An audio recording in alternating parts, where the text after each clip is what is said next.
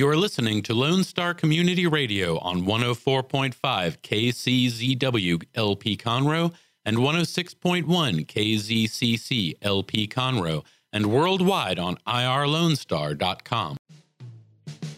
Thanks for checking out this recording on Lone Star Community Radio. This is Dick, the general manager of Lone Star Community Radio, and I wanted to give you a quick reminder of what's going on with us for the month of September. A new show has been added to our lineup. The Good News with Ted Cox is going to be on Tuesdays from 1 to 3 p.m. during our talk block. And also joining the talk block is going to be Mornings with Lone Star. Every weekday from 10 to 11 a.m., Mornings with Lone Star will extend their normal programming from music into talk. That's right. Starting from now on, from 8 to 11 a.m., Mornings with Lone Star. First two hours, music, talk, fun. And then from 10 to 11, more nitty gritty talk radio for you. Also, extending their time slot is going to be our favorite Saturday morning show, Grit and Grace. They're going to be extending their hours from 8 to 10 a.m. every Saturday morning for you. Also, the last reminder is we still have plenty of talk slots available for those who want to be a talk show host and also volunteer DJs for music. If you're interested in those kind of things, please let the studio know at lscrstudios at gmail.com or call the station at the message line at 936 647 3776. Thanks again for checking out Lone Star Community Radio, and I uh, hope you enjoyed the show.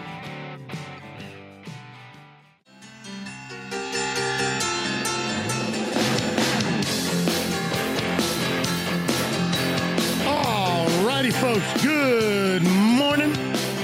You're listening to Montgomery County Lifestyle with Nathan Arizati on Lone Star Community Radio, and I'm fired up today. I got to apologize to my guests, man. I ran in here.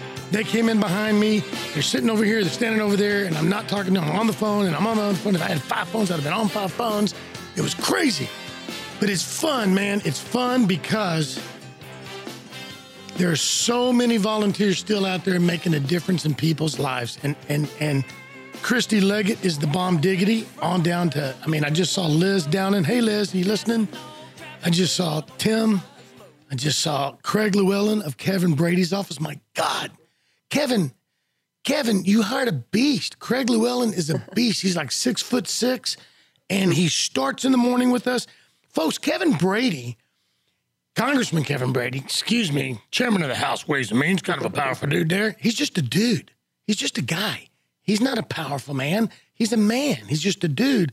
And he has he has attached two to three of his staff members every single day, going on week number four to our relief efforts. And sometimes we get six or seven of them, and sometimes they were going out demoing houses. It's just insane. We couldn't do any of this without them. It, it, it's just awesome. And Matt, I got to see you, and Victoria, I got to see you, and Lou Rita. Lou Rita's my girlfriend. She's 73 years old. She's got real dark skin and everything. She's my, you know, not dark skin girlfriend's what she told everybody. And she's from Humble, and she just was on the radio last Friday. I know you're laughing, but that's what she says. And she was on the radio last Friday, and we were joking about being boyfriend girlfriend but it's just awesome. So I'm in a good mood. I'm kind of frazzled. There's some things going on, but life is good, folks. Hang in there. If you've been affected by these storms, if you've been affected by life, whatever it is cancer, sickness, death, uh, financial, Hurricane Harvey, hang in there. There's hope. There is hope. It will get better. I know that's beautiful words to say and it's hard to feel. It'll get better, man. Just hang in there. So today, uh, we're going to take a break in a minute. And when I come back, we're going to bring to you an incredible young lady I've had the honor of knowing. Um, she is running for a position here in Montgomery County as a district judge of the 284th. Uh, we're going to find out about her background. We're going to find out why she feels that you should get to know her, why you feel, why she feels that uh, you should vote for her but it's going to be just kind of an easy thing. We're not going to dig in deep. There's no gotcha questions. That's next month. No, there's there's no gotcha questions anytime. So any of you candidates and you incumbents out there, and you're wondering why about coming on the show, hello, call, text, Facebook message, contact Dick. Plenty of time. We don't play the gotchas. We're not, uh, you know, who would that be?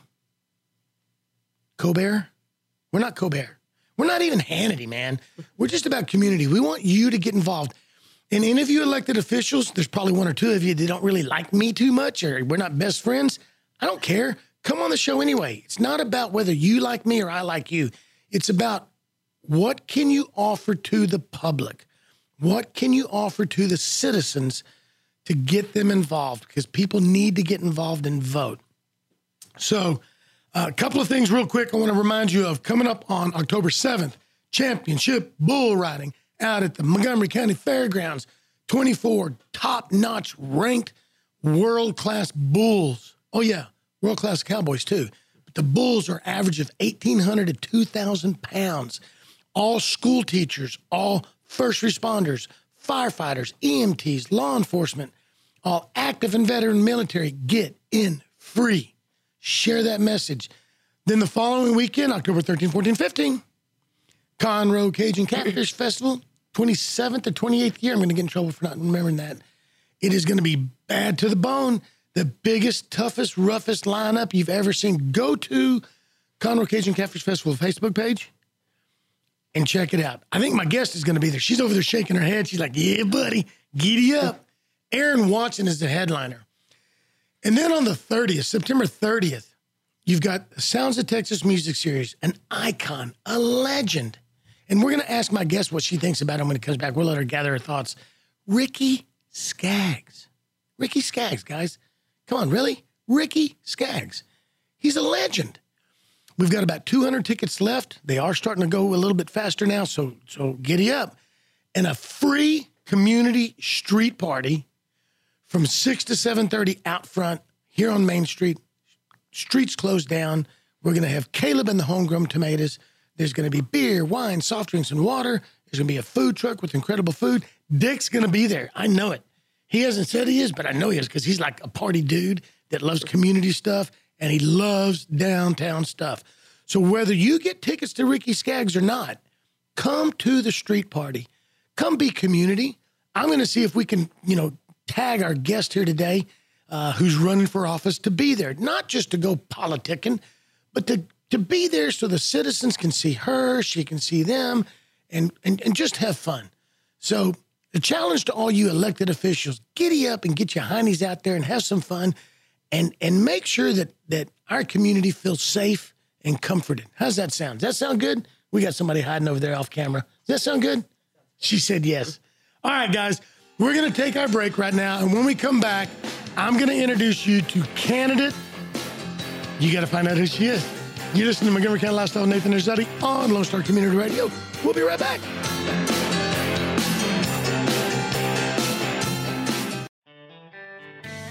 Don't forget to download the Lone Star Community Radio app from your Google Play or Apple Store. Bring Montgomery County's community radio with you anywhere with your smartphone or tablet. If you are in the Conroe area, tune in on FM.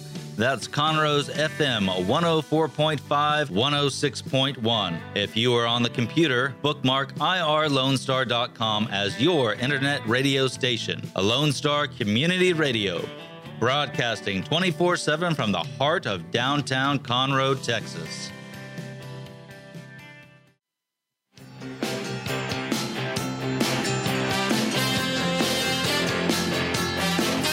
All right, folks, we are back. One thing I forgot to do was good morning, Montgomery County, which includes the Woodlands, Tamina, Magnolia, Montgomery, Willis, New Waverly, Splendora, Cut and Shoot. That's where she Cut and Shoot right there. Cut and Shoot, you know. And of course, Conroe and all points in between. All right, folks, it's time to dive right in. I have a young lady who is very effervescent, very intelligent. Actually, she's probably smarter than me times 10. Um, she's very intellectual, but she doesn't come across that way. And a lot of times I'll have guests on here no, I, that did sound funny. She made a face. she doesn't come across dumb, but I mean, she's not one of those intellectuals that makes you feel stupid. Okay. She's very gracious. A lot of times I'll have guests on, especially when it's political and stuff, and I just talk about them. But I do know this young lady here, and I'm not I'm not putting my stamp of approval. I'm not saying you got to vote for her. Montgomery County Lifestyle is not going to endorse anybody, but me personally, I know her, and Nathan likes her and trusts her. So let me introduce you to Kristin Bays, candidate for judge of the 284th. Good morning. Good morning, Nathan. It's great to be here. As you can tell, I have a cold.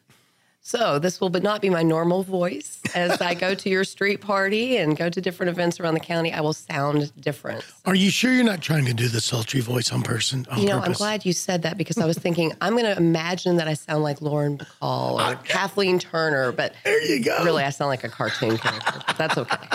That's okay. Oh, folks. Okay. So here's the deal, man. Tell everybody listening a little bit about yourself. Where are you from? Tell us about your childhood, anything that we need to know about, and just cool stuff. Well, let's see. Um, I love that you're calling me a young lady, but not so much. So, going back to my childhood would be taking us back a long, long, long time ago, kind of like Star Wars. So, let's just do the thumbnail sketch. But I grew up in Lubbock. So, that was growing up in Lubbock.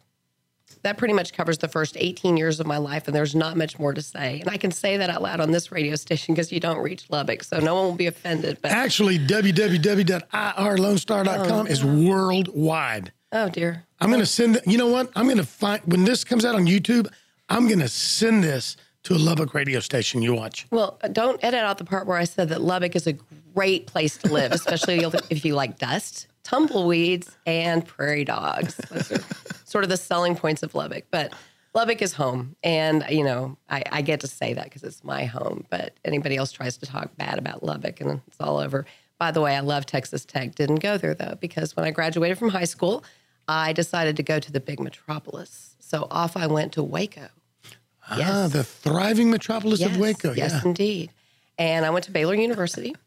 I debated at Baylor, which made me very, very nerdy, but you know, I enjoyed that. So I loved Baylor so much that I decided to continue going to Baylor for law school. I went there for three years. Uh, So I had seven years of hard time in Waco. You served seven years I of hard time. We could twist that and edit that. Okay, let's do that. You served seven years of hard time. What is this going to sound like when it's all over? I'm fearful about what I might actually be saying as you pick words here and there and put them together in sentences. But yes, yes, yes. So Baylor went to Baylor's uh, undergrad, law school, uh, graduated very high in my class. I did real well in law school because that nerdiness from debate just it's just part of me. So I, I did well in law school. I was the editor in chief of the Law Review, which is a point of great Oh, wow. pride. That's a big deal. it is a big deal. I mean, that really is a big deal. It, it really is a big deal, and I, that's why I'm really proud of that. So it, it's kind of a big deal. Yeah. So, but there was kind of some other things along the way too. It was like um, the Baylor President's Award. That's given to the outstanding Baylor Student of the Year, and that's for the grad schools and the undergrad, not the med school. I think all those people probably would have taken the cake, but I actually won that in my last year of law school. So that was pretty huge. And then I graduated summa cum laude, so I can speak that much Latin. Okay, so now you got to tell everybody what exactly does that mean? It means really high up in your class. I was number In, in I was translation, number five. Number five. Number five. And Out of how many? out of okay, I'll stump the guesser. 106. Wow. Yeah. So you really are smart. I didn't make that up, did I? No, You really are an intellectual. that's what I am. But you know what? You come across so normal. You just, I mean, really. I mean, and I say that. no, I say that because come on, guys, y'all are laughing because and, and you're thinking whatever, but the people understand what I'm saying. A lot of really smart, intelligent people come across as I'm smart, I'm intelligent. Who are you? I mean, let's face it. You know people in your life that act that way. I know people in my life that act that way, and we don't like them. Yeah, and usually They're they really aren't that smart, and they usually aren't that intellectual. they want you to think they are, and it's all about them. But seriously, Kristin, I've seen you at a lot of events, and you ran in, in a race recently, and I wasn't against you, but I was friends with somebody that that that you were you know with, and you and I just still continue to have a good friendship. You didn't let the political games muddy that up. No, no. That that makes you a lot different than the average politician. Because unfortunately, you're really not a politician, but you're running. You you you want a job Right. that is an elected position, That is right. and and if it wasn't an elected position, then you wouldn't even be in this political scene. Yeah. Well, and that's that's kind of true. But I, the way I see it, honestly, the the thing that's really good about running for office is you go and you you you spread out all across the county. And by the way, you left out Magnolia when you were listing all the cities. did I? Did actually. Actually, I didn't. Oh. I wanted you to gain their trust Okay. and, and their votes. I got wanted your you to back. Magnolia. Magnolia, you got to vote for her because she loves you. but um, you, you, but you really do. I mean, our county is huge geographically, and it's one side to the other.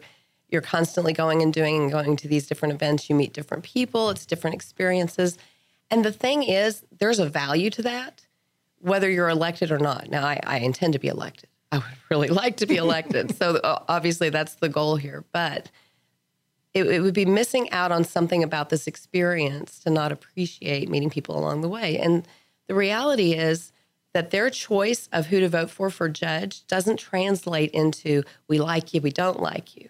They can like me and choose someone else. You shouldn't, of course, but but you can. I mean, because there are two different questions. Do we like Kristin as a person? Do we think she'd make the best judge? They're really not the same question. Yeah. So it's pretty easy to meet make friends along the way. Well, we got off track there a minute. Tell let's go from college. Give us, give us oh. from college and, and beyond for a while. Oh, friend, we, we were past law school. I'd already graduated from law school. Remember I my know. Latin? I know. All right. So, So- tell give give us some give us a resume as far as work. Oh what Oh, have you done? goodness. Where have you been? Well, I started off in Houston, which is that that place that's on the wrong side of the county line to the south of us. So you, you broadcast in Houston too, I would imagine. Absolutely. Uh, well, that's okay. They won't be voting. But I did start off in Houston at a law firm. I started at a probate law firm, which was a really great experience for me. And they they kind of just put me in. Um, when you go to Baylor Law School, there's it, Baylor enjoys a reputation that they really train people how to be lawyers, and they are ready to go from the moment they graduate. And that was the way that this law firm took me on. So I actually had my first trial um, the day after I passed the bar exam. So I, I got a lot of experience with them, really great people, and that was a great job. But it was in Houston. And, and truly, I can appreciate Houston. Let, let me be clear. I love the Houston Rockets, and I will travel far and wide to go watch them play. James Harden was robbed this year with the MVP award, by the way, for anyone who's listening. But living in Houston is a different experience. And I'm just not an urban person, as you can tell from the Lubbock to Waco jump. So Houston was way too much for me. And in 1995, I got a job in Montgomery County. And that's where I've been ever since. I've never left. So this has been home. I've been here a long time. So I'm tell showing my age. Tell us about your um, your work experience as far as well. You know what? Before we go there, let's jump into one thing real quick. Why do you want to be judge of the 284th? I have wanted to be a judge since I was in law school, since my my nerdiness experience in law school.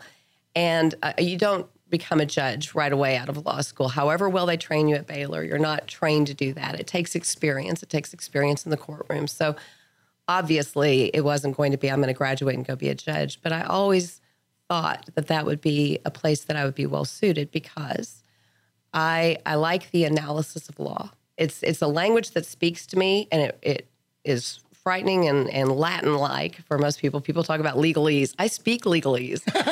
I love it. So eh, when you when you deal with cases, you're dealing with with complex issues. You're dealing with people's emotions, their fears, their concerns, their anxieties.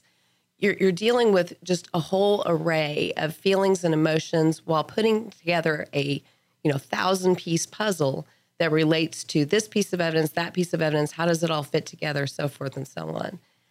That's the experience that I've had in 24 years as a lawyer. And that experience translates well to a bench position because that's the thing that judges do is they don't take a side in those things. They remain neutral. So they evaluate it on a more objective level, which then takes me back to law school because that's sort of the way law school operates. It's more of an objective, what's the right answer, as opposed to what is my client's position and how can I best represent them. I think I'm better on the side of what's the right position. And that's what judges do. Wow. I know I've interviewed some people that candidates, and then a couple of them, like Judge Phil Grant, who's a judge now, and he said the same thing. He always wanted to be a judge. That was his end goal: is to get seasoned, to learn, to get the experience. But he always dreamed of being a judge. And then we had Claudia Laird on, Judge Laird, and she never thought she would be a judge, but the career and the life took that way, and and then she, she's a great judge. She's one of the most efficient courts in Montgomery County. Um, I pray to God nobody gets in the ring against her because they're just stupid. Well, you know, I worked for her. I know you did. Did you know that? Yeah, I worked for but her I mean, court. Mm-hmm. she's running for reelection. Nobody, if guys, if you're listening, you're thinking about running running against her. That's all I got to say. Her court is near perfection, and Mm-hmm. everybody likes her. Even even if they're sitting on the other side or they don't like her ruling, she's respected. Well, and let me tell you something about that. Judges rule for you, judges rule against you, and any day of the week, any moment in time, the ruling is either one that you like or one that you dislike. The problem doesn't come with the rulings that you don't like. The problem comes with the judges who are too lazy to make the decision and they just choose. They flip a coin, essentially. Judges who aren't listening, judges who don't pay attention, judges who don't read the pleadings and really delve down into the weeds Yeah, you can't say that about Judge Laird. Yeah. Judge Laird will will delve into the weeds. And so even if someone doesn't like her ruling, they're not going to be upset with her because it's just an honest disagreement about how things should turn out as opposed to she wasn't listening. well, we all know how those defense attorneys are anyway, right? Yeah, yeah, I roll. So, um, tell us about break down your experience. You said you started off in probate. What are different areas of law that you've practiced in, and which ones do you prefer? Well, I've principally been in civil litigation. So I started with probate and it was a probate litigation firm. So it was it was courtroom work. And then when I came to Montgomery County, I started at a civil litigation firm. And so we we handled a lot of really big cases involving some of the chemical companies down in Houston, the place that I'd fled. Um, it, just some really big cases, big clients. Um, and those cases were very complex and involved. I really liked that. But I was just kind of wet behind the ears back then. So, you know, I didn't get to, to play with the big boys quite yet at that firm. But um, that firm disbanded in 1997 because of a ginormous settlement that the partners, not the associate attorneys like me, but the partners got to enjoy. And it just led them to do things like buy yachts and retire. So when that firm ended, um, They're down in Florida. Irma got them. Hey, a fair point. but um, my husband actually worked at that firm. That's where I met him. And we had married and we decided to start our own firm because that kind of gave me the opportunity. We, we were going to have kids. And so if we had our own firm, I didn't have to worry about scheduling a vacation or, or, you know, I sort of had the flexibility to be able to have kids and help raise them as they were younger. And, and so that's what we did. And we've basically had our own firm ever since. Now, my hiatus was there was about a year that I went to work for Judge Laird. And I, I want to lay to rest the rumor that I did that as a political launch point. I did not do that as a political launch point. I did that because the I never is- heard that rumor, but I can imagine somebody Yeah. pulling that game. Well, and, and the other rumor, by the way, is that I wanted to run against Judge Laird. So let me just lay that one to rest right now, too. No, no, not going to happen. But um, that job is a great job. I'm very jealous of the woman who uh, I actually got to help hire from that job, Colleen Rice. Shout out to Colleen. She is the new court investigator and staff attorney for Judge Laird. But that that job is a great job. The women who work in that court, that would be, let's see, it'd be Amy, Randy, Peggy, Amber, Martha, Sandy, now Colleen, and of course Judge Laird. It's a great group of people who get along really well together and work like a team, which is nice. And the work was really meaningful.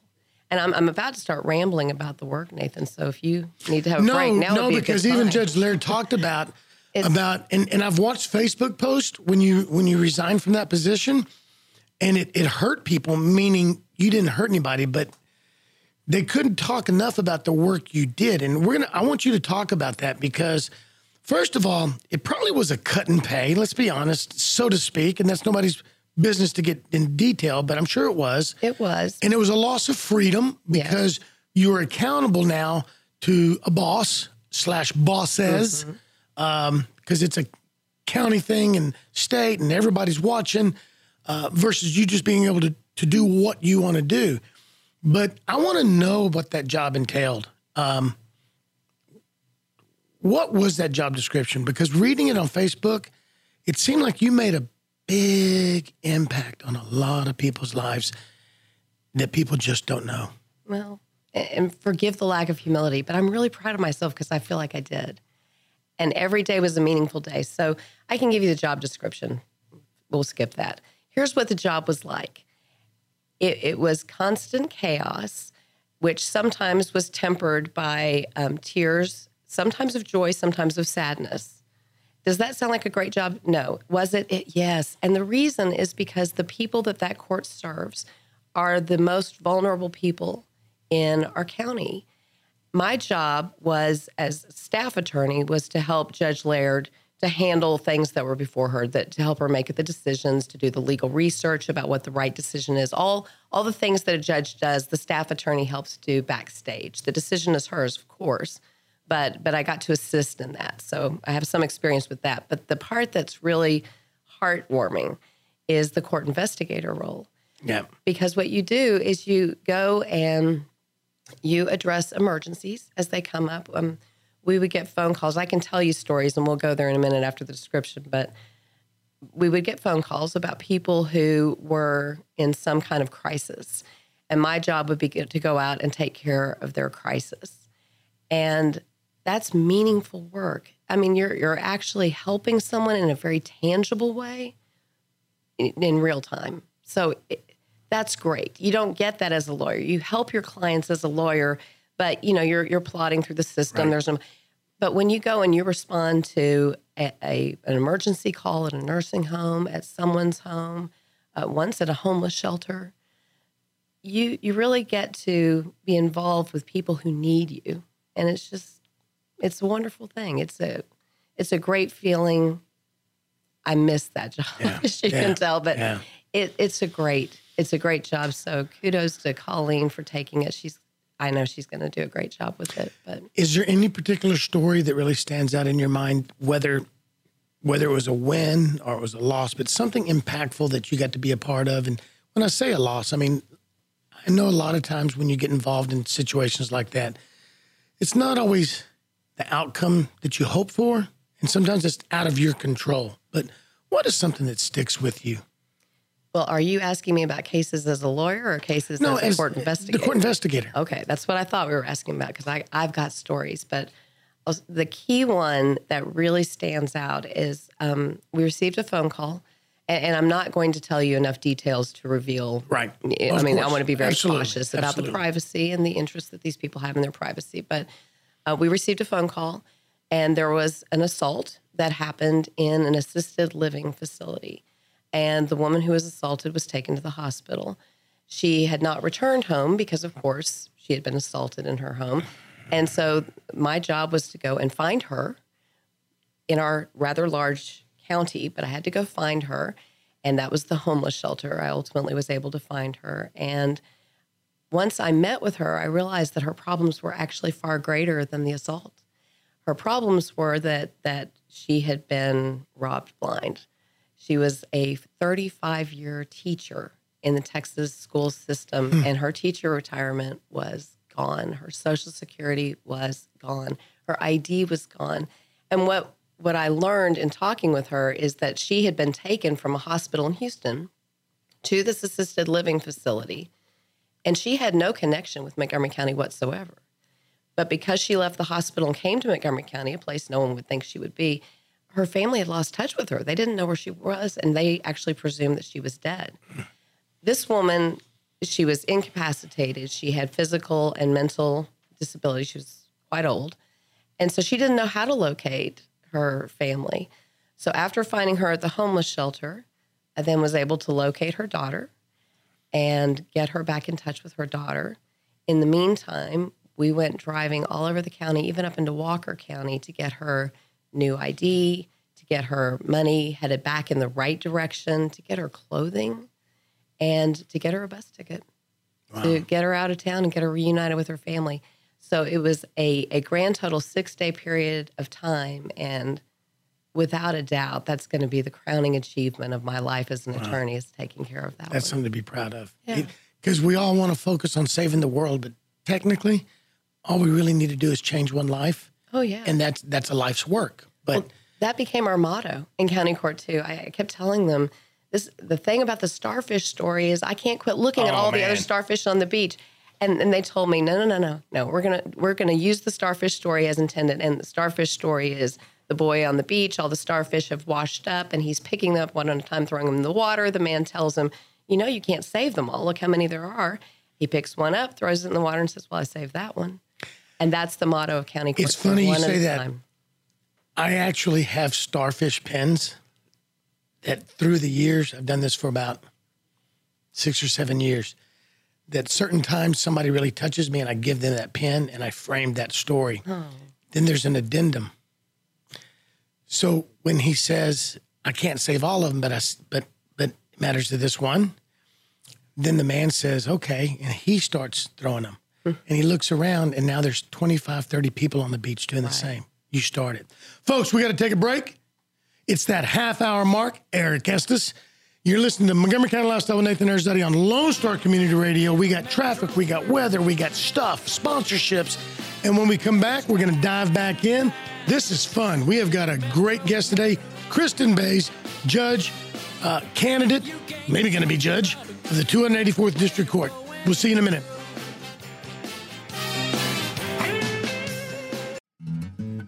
Lone Star Community Radio is looking for those who are interested in hosting their own talk show with monthly and weekly slots available in Conroe's FM 104.5, 106.1, and on irlonestar.com. Start your own podcast, create your first YouTube channel, and be on TV.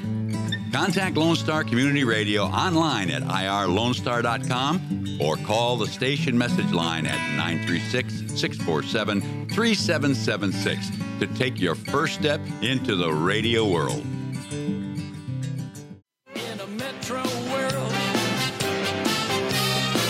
Yeah, it's drive time. In a metro world, na na na na na na. That's Ezra Charles in the works. Boogie Woogie, my favorite song of all time called Drive Time. Have you ever heard that song before? For Charles, my gosh, how long has that been around? He's been around, He's a, been long around a long time. He's an old dude. He's still going at it. He's changed it. It's not Ezra Charles in the works anymore. They get together for special functions. I think it's like when he gets the band together, he's like fifteen thousand dollars or something. I mean, he's a legend. Well, local yeah, legend. but But, he also goes, I think the band still gets together every year, either in Italy. There's some kind of a jazz fest that's like the biggest in all of the Europe. I think it's in Italy. okay. So they still get together for that. But he has a show with his son, and it's it's something about the story of Boogie Woogie. It's about a hmm. two hour show with a 15 minute intermission. He's dying to come up here to the Crighton. He reached out to me a couple of times trying to get me to put on a show, Ooh, let's make produce that a show. That's a big show, 550 seats. Yeah, you broadcast worldwide. You told me that. So everyone, let's make sure that we we get on Facebook. We tell Ezra Charles we want to see him You and know get what? the We could probably do that at 25 or 30 dollars a ticket. That You know, wouldn't be bad for two hours. That'd be great. Would you Would you co MC it with me? You know I will. Oh, gosh, she's We can good. do that. You're good. Okay, so now let's move ahead. Tell us, here's what I want to do. We've got about 18, 17 minutes. We may take a break in the meantime, but about 17 minutes of talk time. Talk to us, and then I'll ask questions as things come up. Tell the people what you want the people to know about you. Go down the list in no particular order. Why should they trust you? Why should they get to know you? How can they get to know you? What are you going to do different? I know you're not going to put down the current judge, but what are you going to do different? So why should we why should we get to know you, support you, back you, uh, hold signs for you? Why should we at least vote for you? In, in no particular order, answer those questions, so to speak. Nathan, that was like 17 questions. I know, but you I can do can't it. remember them all. we'll start with uh, why should you get to know me? Well, you should get to know me just on a practical matter because I'm running for, for a position, an elected position, and you'll be going to the Republican primary March 6th. And you will be voting, and you will get down to the bottom of that ballot, and you're going to see all these court races. And that's the moment that you think, oh my gosh, I didn't study hard enough for the test. So come get to know me. I mean, it's it's just a beneficial thing for you to do as a voter. Now, why should you want to come get to know me? because I I like meeting people. I think I have some interesting stories to tell. Um, I I think that I I have a lot of friends. I I just think I'm a good person to get to know. It's hard to say that without sounding totally snotty, isn't it? But No, I mean, you- anyway, you, got to have a certain ego is good. Uh, ego, the wrong way, ego could go to arrogance and, and all that. But e- you want somebody that's got an ego. You want somebody who who thinks they're one of the best, maybe not the best, but one of the you know top. You want somebody. I want somebody in leadership who's a leader, who's strong, and who's confident. I don't want a weenie. I don't want a goober up there.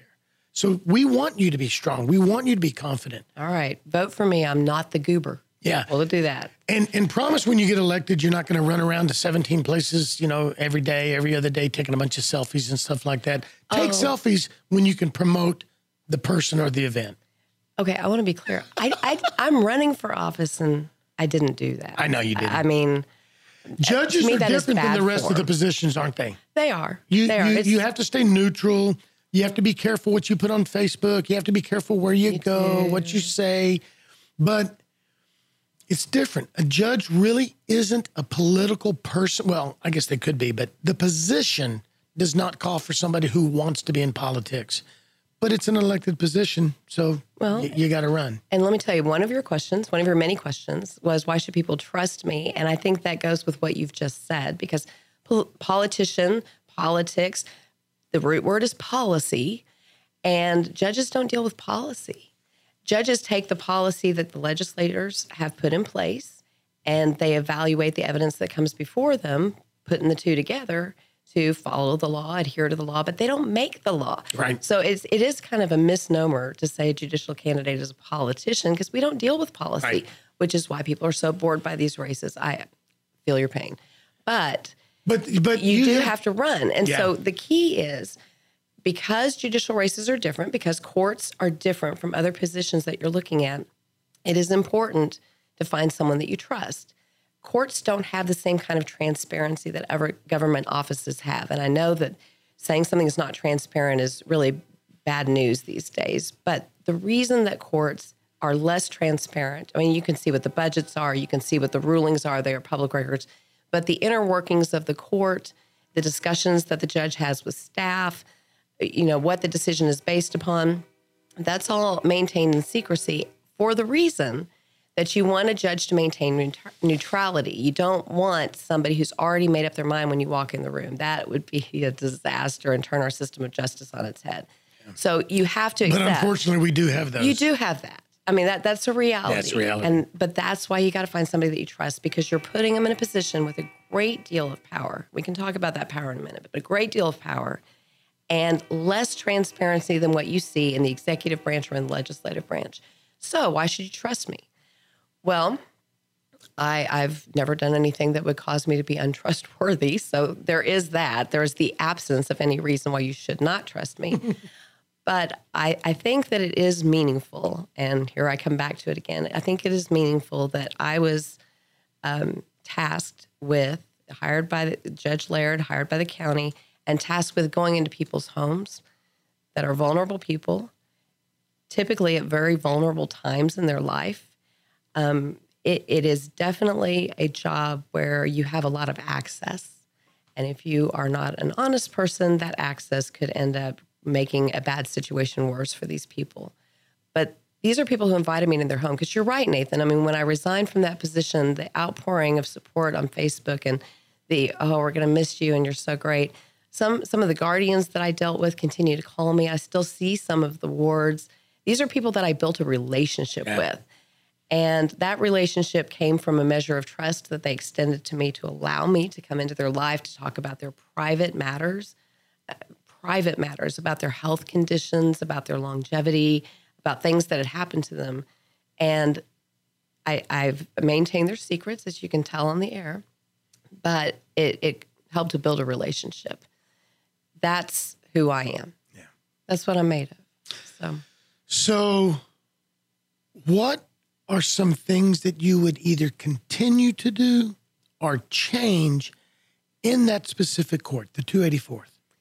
Well, the 284th is a civil court, and now everybody's going, oh no, oh no, we're going to have to hear about efficiency and moving cases. I'm not going to talk about efficiency or moving cases. I will do those things, but those are boring topics. So let's let's talk in a, a broader view because people are, are very confused about what courts do, and good for them. That means they don't spend too much time at the courthouse, which means that they're law abiding citizens. Well done. But um, the 284th handles civil cases, and civil cases are when people are suing each other. Nobody's going to jail, nobody's getting a divorce. It's when people are suing each other either for money or for a court order that requires someone to do something. That's an injunction. So those lawsuits can be little small, easy breezy car wreck cases, breach of contract cases, but they can also be very complicated cases involving things like thefts of trade secrets, medical malpractice, engineering defects in commercial buildings. I mean, these are some some kind of involved cases, very important involved cases. Well, they're all important, but Right. these cases require a whole lot of time and dedication and a whole lot of learning about engineering terms, medical terms, whatever comes up. That's what the court does. Now, our Office of Court Administration did a measured case study, and we have a a grand total of 12 courts in the main courthouse in Conroe. And what Nathan decided, not you, Nathan, different The- Nathan, the other Nathan. Nate Jensen, what, what The he, smart Nathan. I'm just the effervescent Nathan. you are. You're the lively one. but um, not that you're not lively, Nate Jensen. But No, you're not. not like did. dude. He did a measured case study, and we need four civil judges in Montgomery County. At this point, we have one, which is Judge Cara Wood of the 284th, currently sitting, plus two halves. We have Judge Jennifer Robin in the 410th, who does civil and family, and then we have Judge Claudia Laird, who does probate and civil. So we're already kind of overloaded. We're, we're we may not have enough. So, with all of that being said, what I won't change about the 284th is that its current specialization in civil cases. What I will change about the 284th is I want that court to be more open for opportunities to take on other cases as our judges need them. Because here's the thing about that measured case study that's applicable today. In two years, things could change. You, you just never know when there's going to be. uh, Harvey is very likely to lead to a lot of civil cases Oh, being man. filed. So civil is probably going to go heavier, and we're going to need six judges to handle this. It, it just varies depending on the kind of cases that are coming in. Maybe more criminal cases. Maybe there's more family cases for a period of time. So I think that the court needs to be sufficiently flexible that it can take on other cases as well as as the needs of the county require. Uh, I mean, remember, this isn't really a policy oriented job, but it is a public service that you're doing for the people, and the people of Montgomery County deserve nothing less than a court courthouse filled with courts that are working hard to get things done, to take care of their needs, to resolve their disputes. So those are kind of the, the key overview factors. Now, there are some some changes that are more like a owner's manual kind of changes that I want to make with the court, but they will put your listeners to sleep. So if anybody's interested in hearing about that, please email me. It's info at baysforjudge.org.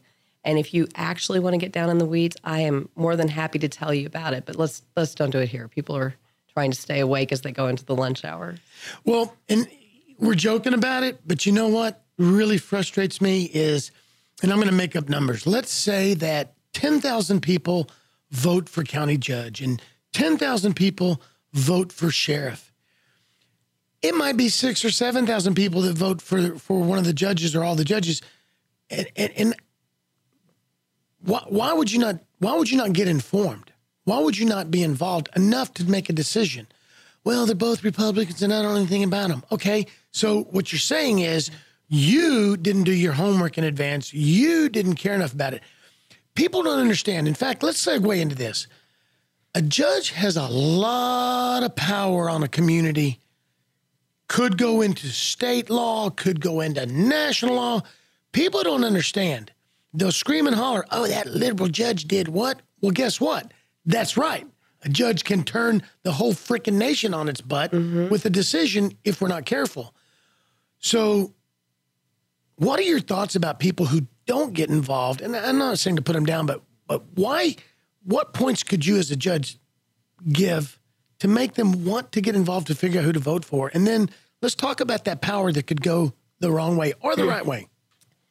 Well, the main thing to do to get involved, I think, really step one, and it's kind of like a field trip. So this one won't be like I have to go surf the web. I've got to Google all these things. I've got to go to law school in 10 minutes that other people take for three years.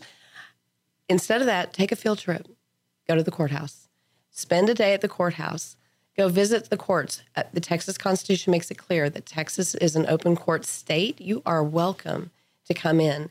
Whatever the court may be doing, maybe it's a jury trial, maybe it's a hearing docket, you are welcome to walk in. We expect you to have your your shirts tucked in and all that kind of stuff. You know, the appropriate decorum is required, but it, you are free to come and go as you please. Go to the courthouse. Go to just take a day. Go to the courthouse. Go look in all the courts. Not really degrade the judges that are on the benches per se, but see what they do, because you'll get to see in real time what their days look like. And I think that's that's a good primer for people. Uh, The things that you see and hear and feel stick with you a whole lot longer than the stuff that you read on Wikipedia, which is good. But if people will go and do that, I think that'll give you a real hands-on feel for what it is that a judge's job is. Now, once you've done that, here are the things that, that you won't see when you're at the courthouse that Wikipedia would tell you wrongly. So let me let me explain district court judges in particular have an incredible amount of power over the things that people care about, which is why when people find themselves in court, which is always a surprise for anyone who ends up there, but anyone who finds themselves in court in a civil suit, that's when suddenly it becomes all important who the judge is because the things that matter to them are on the table. What are those things? Money, uh, their job, their property, maybe their inheritance from their grandmother's of their grandmother's farm um, their kids, their freedom of choice about what color they want to paint their house, um, their freedom. They could be incarcerated, and even their life. I mean, district court judges have the right to sign a death warrant. And you know, we were talking earlier about the fact that this isn't a, a political job because judges don't deal in, in policy.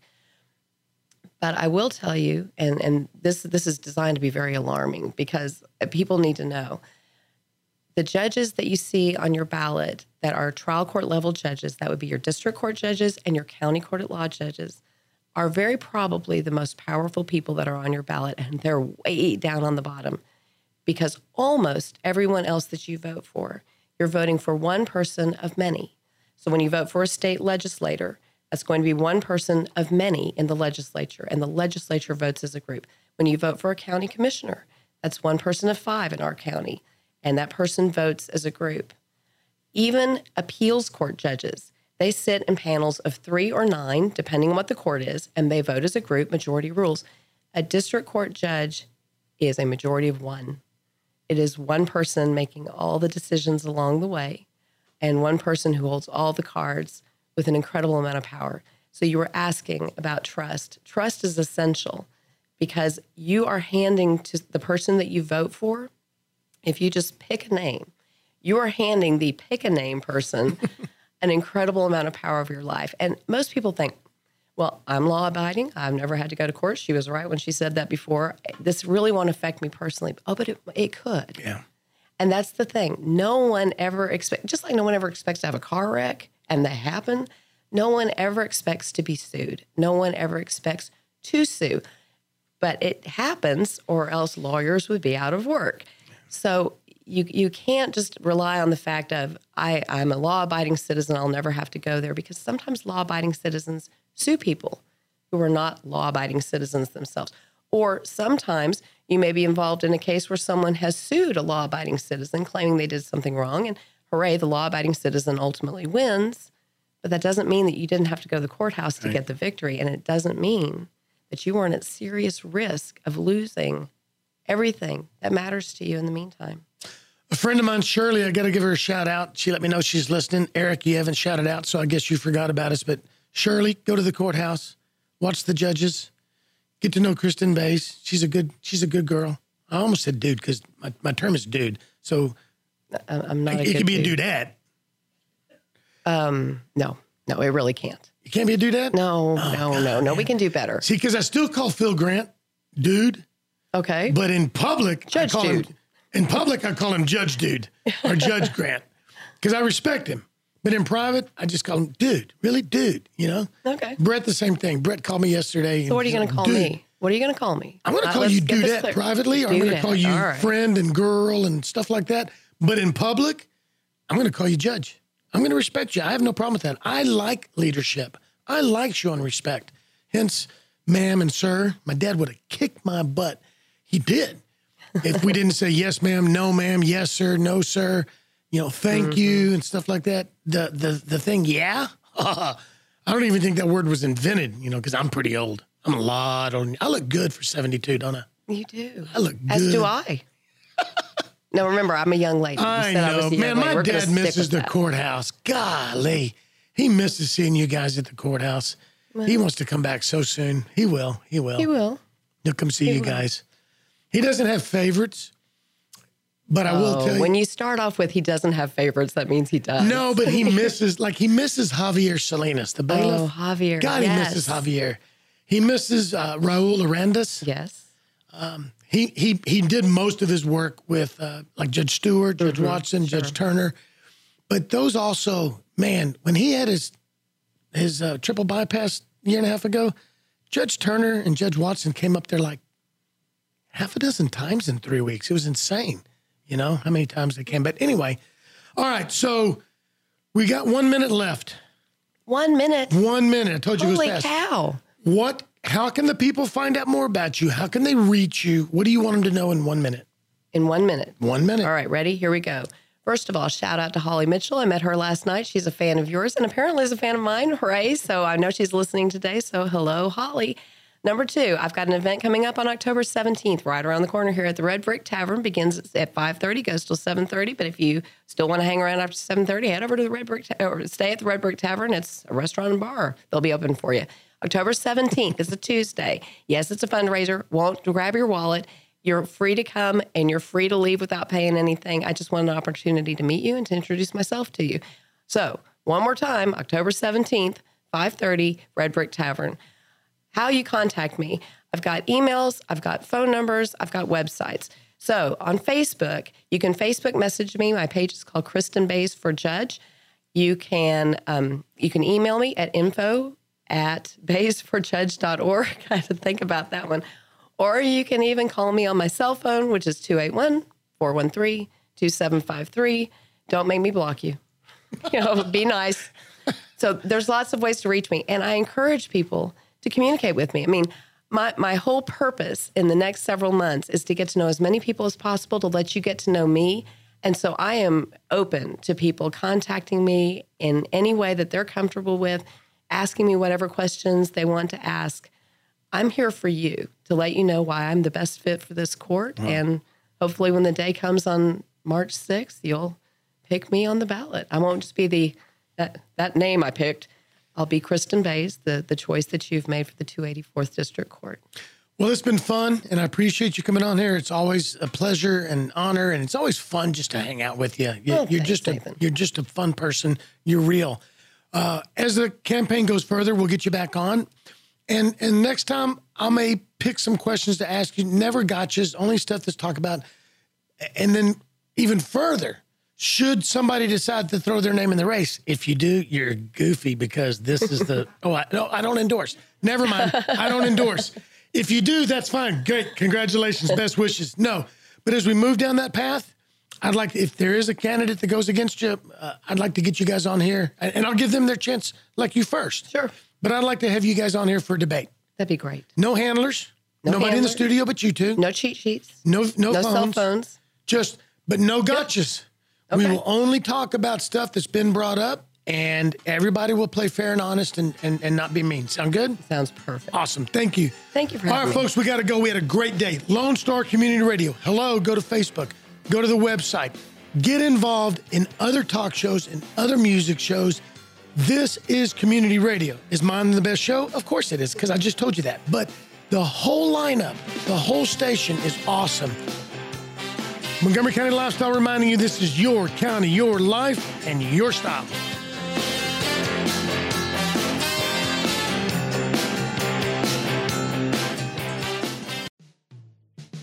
Thanks for checking out this podcast of Lone Star Community Radio, Montgomery County's community radio station. If you enjoyed this recording, make sure to check out our past shows online at irlonestar.com or their respective video or podcast formats on YouTube, Google Play, or iTunes.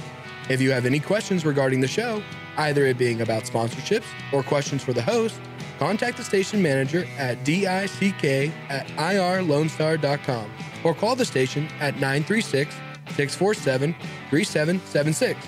This show was recorded in downtown Conroe, Texas at the Lone Star Community Radio Studios. And Lone Star Community Radio reserves all rights to this recording and images.